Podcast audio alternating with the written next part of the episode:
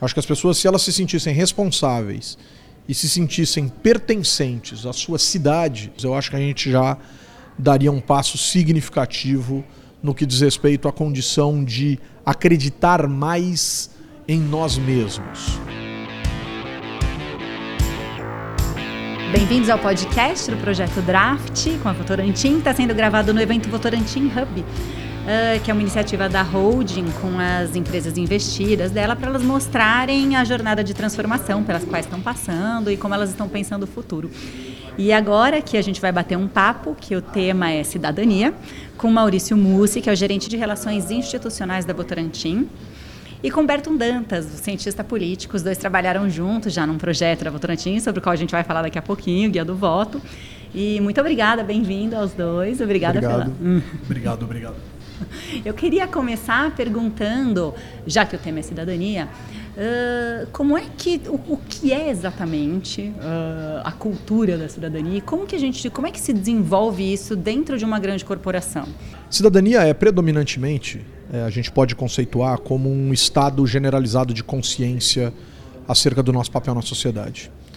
Então, uma sociedade minimamente preocupada com a lógica da cidadania é uma sociedade em que os indivíduos, de uma maneira geral, adquirem um grau de consciência bastante significativo do seu papel de cidadão dentro da sociedade. E isso significa predominantemente a garantia de três conjuntos de direitos: os direitos civis, os direitos políticos e os direitos sociais. Um pensador político dos meados do século XX, chamado Theodore Marshall, dizia: é, não cabe ao cidadão escolher se ele será ou não será educado. Uh, esse é o dever de cada cidadão com os demais.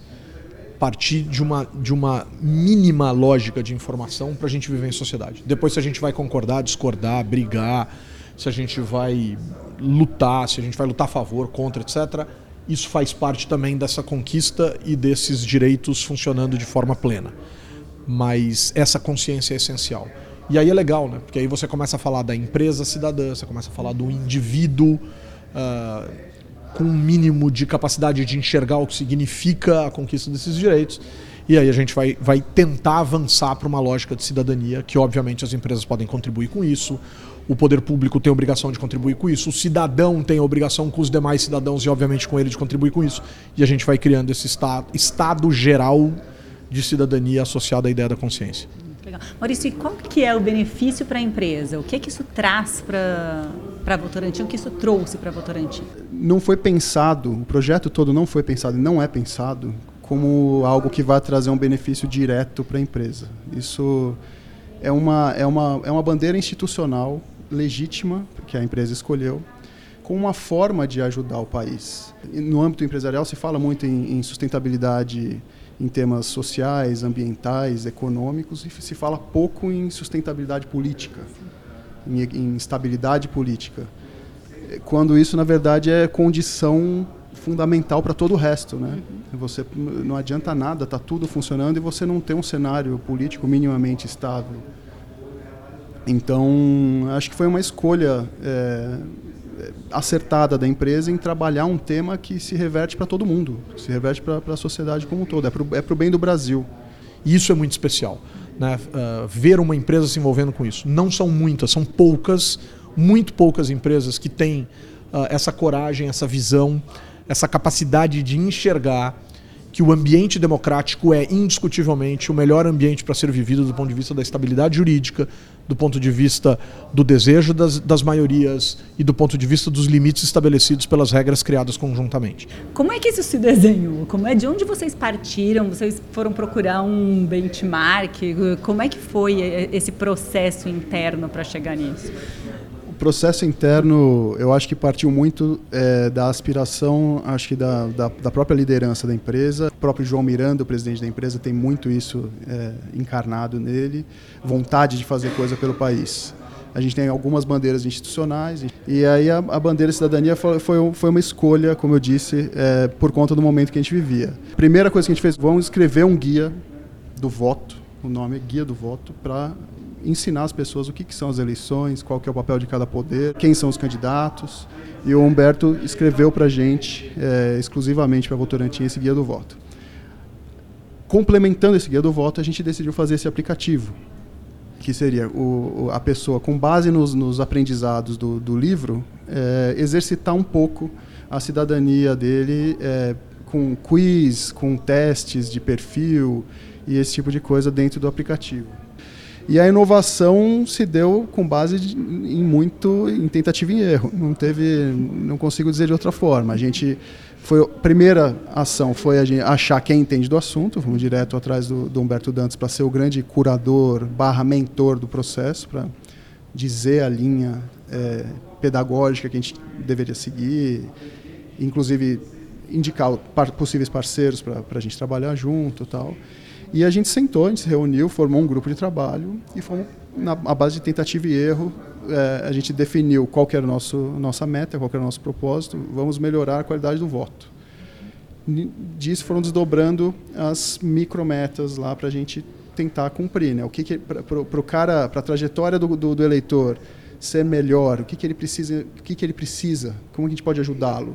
Então, primeira medida, vamos escrever um guia para o cara para a pessoa aprender, estudar, não tem como escapar disso. Segunda medida, o aplicativo. Que tipo de atividade dentro de um aplicativo? O aplicativo foi um aprendizado também, não sei se foi o melhor formato, mas foi a, a inovação que a gente tentou e a gente se lançou e, e foi o que deu para fazer no ano passado. A ideia agora é continuar com o projeto. É, você falou de uma segunda fase. Sim. Me conta um pouco disso, como é que é? A decisão para a segunda fase foi o seguinte: bom, a gente tem eleições municipais ano que vem. O objetivo continua sendo melhorar a qualidade do debate político, dar ferramentas para o eleitor votar de forma mais consciente. A gente não vai trabalhar só o tema de eleições. A gente quer. É, a gente já sentou, já fizemos um exercício grande saber o que, que a gente precisa desenvolver no cidadão para que ele consiga ser um cidadão mais completo, mais consciente e, e, e que, dentre as suas atribuições, ele consiga votar melhor. Então a gente vai trabalhar desde conceitos de o que, o que é ser um cidadão, o que é ser um cidadão dentro da sua comunidade, o que é a comunidade dentro da cidade, o que é uma cidade, quais são os atores na cidade, que tipo de papel o cidadão pode é, desempenhar de fiscalizador, cobrando, monitorando os, os eleitos, mais ou menos nessa linha, né? É, vai, vai, vai transportar para um universo muito mais vasto, né? Que é de ser o cidadão mesmo. Ah, vai, vai incorporar, imagino que conceitos éticos, conceitos Sim, é, vai incorporar conceitos éticos, vai trazer para reflexão e acho que vai trabalhar com dois conceitos absolutamente essenciais na vida de um indivíduo inserido numa lógica de cidadania, que é a de pertencimento e responsabilidade. E isso é uma coisa aparentemente básica, mas muito desafiadora para nós na nossa realidade enquanto, enquanto sociedade. Eu não vou dizer enquanto país, eu acho o país uma coisa muito grande.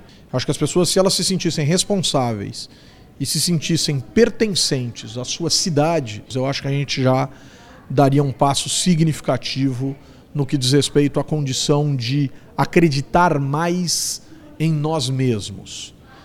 E isso é muito importante. Ou a gente acredita ou a gente desacredita muito facilmente nos discursos políticos, nos partidos políticos, nas lideranças políticas, que são fundamentais para uma lógica da democracia. Mas enquanto nós não nos definirmos nesse jogo, a gente vai continuar correndo riscos de uh, termos a sensação de que nós estamos uh, errando ao escolher os nossos representantes. O quanto que isso interfere? Porque assim, você está cobrando uh, que, democracia. Tudo gira em torno do, do respeito. Então, é, no ambiente polarizado que, que a gente está vivendo hoje, é, de, de, pouca tolerância, de descrença na política, é, o que a gente quer e vai ser um sucesso do projeto é que as pessoas saibam tirar o, o fígado da conversa e respeitar a posição do outro. Quais os maiores desafios de grandes empresas na incorporação e de uma forma mais generalizada, assim, de práticas mais responsáveis, sejam elas socioambientais, sejam elas de cidadania, de política? O primeiro desafio é, é obviamente saber até onde pode ir, né? Se você tem tem várias questões que são direitos pessoais, são, são questões que não, não estão disponíveis para ser negociados e que a, uma, uma empresa, por melhor intencionada que ela esteja, não pode ultrapassar. seja por questões éticas, legais, morais. A minha experiência na Votorantim mostra que, que a companhia como um todo é, é muito consciente disso. Existe muito respeito. Então acho que essa é a primeira coisa. A segunda coisa, também não tentar interferir e, e, e posicionar os, os, funcionários em determinado caminho. Então, a, a neutralidade é algo muito importante para tratar temas delicados como esse. Terceira coisa, um grande aprendizado. Se fala muito na, na, na licença social é, de operação. A empresa tem que dialogar. A empresa tem que, tem que ter ouvidos, a empresa tem que escutar o que as pessoas, seja o seu, seja o seu público interno, seja a comunidade onde ela está atuando. A empresa tem que escutar. Não quer dizer que a empresa vai é, concordar com tudo que se coloca, mas a empresa tem que escutar e tem que abrir esse diálogo para entender onde ela está inserida, para entender os impactos da sua atuação, para entender como pode ajudar a comunidade onde ela está inserida e assim por diante. Então, são desafios assim, não, não, não existe uma tecnologia para isso. Acho que vai muito das pessoas que estão lá conduzindo as ações das empresas.